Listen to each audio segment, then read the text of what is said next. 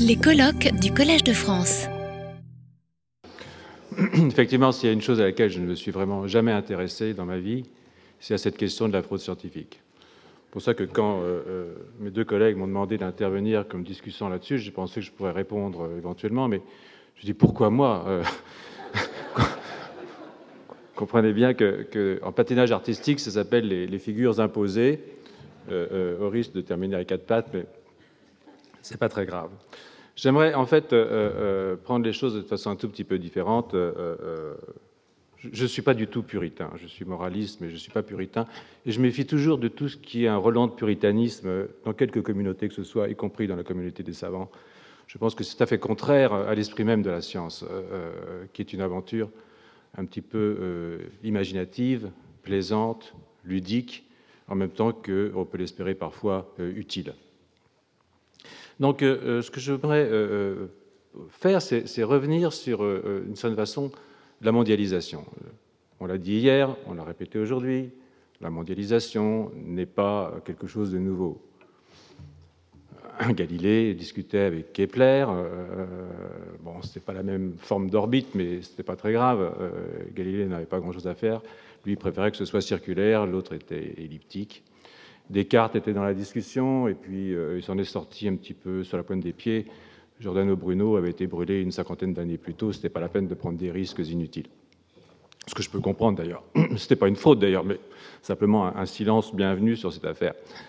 Euh, euh, donc, ce qui a changé aujourd'hui, d'une certaine façon, ce n'est pas tellement la mondialisation, c'est la nationalisation extraordinairement forte, une incroyable en fait chauvinisme scientifique.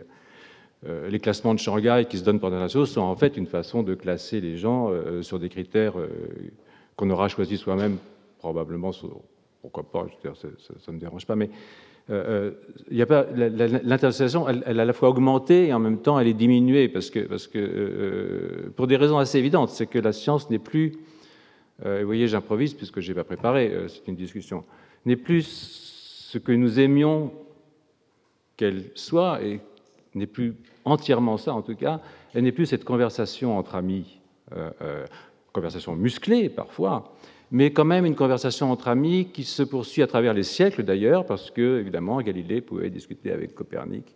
Euh, euh, on reprenait cette longue discussion, et, c'est ça qui au fond est la beauté de la science. Vous avez entendu ce matin euh, Gabriele Veneziano et, vous avez regardé ça et vous êtes, ce qui vous a frappé, c'est pas la technologie. Ce qui vous a frappé, c'est le souffle, c'est la beauté de la chose, c'est l'origine euh, euh, de l'idée d'aller chercher la structure intime de la matière, l'histoire de la Terre. Et euh, ce souffle poétique qu'il y a dans la science, parce que fondamentalement la science est aussi une activité poétique qui fait appel à l'imagination, qui fait appel au risque, hein, est quelque chose qui, moi, évidemment, ce matin m'a touché, parce que l'art-science, c'est pas simplement des belles images, parce qu'elles sont jolies, on dit que c'est artistique. L'art-science, c'est souvent sentir dans une activité intellectuelle d'un être humain cette activité poétique euh, qui est à l'œuvre. Et euh, bien entendu, euh, quand on voit son métier comme ça, j'entendais hier Pierre Joliot, et je ne peux pas être plus d'accord, j'aurais signé tous les mots qu'il pouvait dire, quand on voit son métier comme ça, eh bien, on ne peut même pas comprendre ce que c'est qu'une fraude. Hein. parce qu'on n'a plus de plaisir. Quel peut être le plaisir à être le premier si on sait qu'on a fraudé? Quel plaisir à être le seul, Pierre, si on sait qu'on est le seul et qu'on a fraudé? C'est totalement absurde, ça n'a pas de sens. C'est pour ça que c'est un, problème sur lequel je ne me suis jamais vraiment penché. Euh, euh, ça ne m'a même pas effleuré qu'on puisse euh, faire des choses comme ça. Et au fond, à vrai dire, quitte à blesser tous les comités d'éthique, de super-éthique, de contrôle et toute la police des mœurs, au fond, je m'en fiche un peu. Ce qui m'intéresse, c'est le métier que je fais, de le faire le mieux et d'avoir cette conversation avec les gens avec qui je converse et euh, que je connais suffisamment bien pour savoir que c'est une conversation amicale et fructueuse. Alors évidemment, on ne peut pas entièrement ignorer euh, l'affaire. Euh, si je voulais frauder, qu'est-ce que je ferais? Je n'irais pas trouver quelque chose d'extraordinaire. Quelque chose d'extraordinaire, d'abord, ça n'a aucune chance, très peu de chance d'être publié parce que il y a une sociologie du milieu scientifique à faire, comme disait ce matin Philippe Kourilski. Je pense qu'elle est urgente de faire cette sociologie, en particulier au niveau de comment on publie, qui publie, où, publie-t-on, pourquoi, comment est-ce qu'on place un de ces anciens post-docs dans un comité de rédaction de telle sorte à faire passer ces articles plus facilement et empêcher ceux des concurrents de passer, si possible. Euh, euh, ou alors faire passer ceux des copains qui soutiennent la thèse, etc. Donc, oui, il y a une petite question sociologique à poser sur comment fonctionne la cité des savants. C'est plus la cité idéale, hein, c'est une cité extrêmement structurée. Les enjeux de pouvoir, les enjeux économiques sont très forts. Donc, ça intervient dans toutes ces questions que vous avez soulevées. Euh, ça intervient, je pense, à un niveau extrêmement profond. Mais si je voulais frauder, qu'est-ce que je ferais? Je ne reverrais pas un article qui révolutionne. Euh, il serait jamais, on n'y croirait pas, même si c'était vrai. non, je choisirais quelque chose qui est tout à fait concevable. Hein quelque chose de très très proche de ce que les gens publient tous les jours avec peut-être un petit truc en plus, comme ça, mais juste, vous savez, une petite cerise, un petit peu de poudre en sucre, sucre en poudre, un truc par-dessus. Et, ça, ça passerait tout seul, bien entendu, ça passerait tout seul, parce que devant, ça n'étonnerait personne.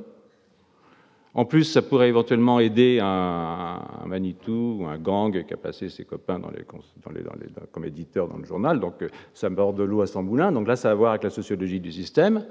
Et puis personne, tout le monde s'en fiche parce qu'il y aurait au moins quatre articles sur le même thème dans, ces revues extrêmement compétitives, bien entendu, où on a très très peu de place. On voit dans lourd, on a quatre articles sur le même sujet. Ça prouve que c'est très original euh, et très intéressant parce que ça vient de quatre laboratoires différents. Mais ça n'étonnerait personne. Donc euh, au fond, euh, c'est toutes les fraudes qu'on voit pas. Hein. Donc c'est un peu, vous savez, comme il y a une façon de faire des best-sellers. Moi, je voulais écrire un, écrire un livre, je sais pas, dans la collection Harlequin. Bah, je sais qu'il faut mettre un, médecin assez, assez, beau, la quarantaine, avec les tempes un peu grisonnantes, une infirmière euh, très dévouée, euh, une dame qui est en train de mourir d'un cancer du sein. il y a des éléments de base, si vous voulez, pour faire ça. finalement, voilà, quoi. c'est comme ça qu'on fait un best-seller. Donc on peut, ces tricheries-là, vous n'irez jamais les, voir, parce que au fond, tout le monde s'en fiche. Hein. Donc, qu'est-ce que vous voulez? Je pense qu'il faut, essentiellement, si on veut lutter contre ça, parce que c'est un vrai problème, évidemment, si vous ouvrez votre journal et vous dites lequel est vrai là-dedans, mais non, c'est embêtant. Hein. Je ne parle pas des histoires sur les animaux, les machins, les trucs, je trouve que ce n'est pas, le sujet. Il y a aussi des gens, il y a des botanistes qui trichent aussi, ils martyrisent les plantes.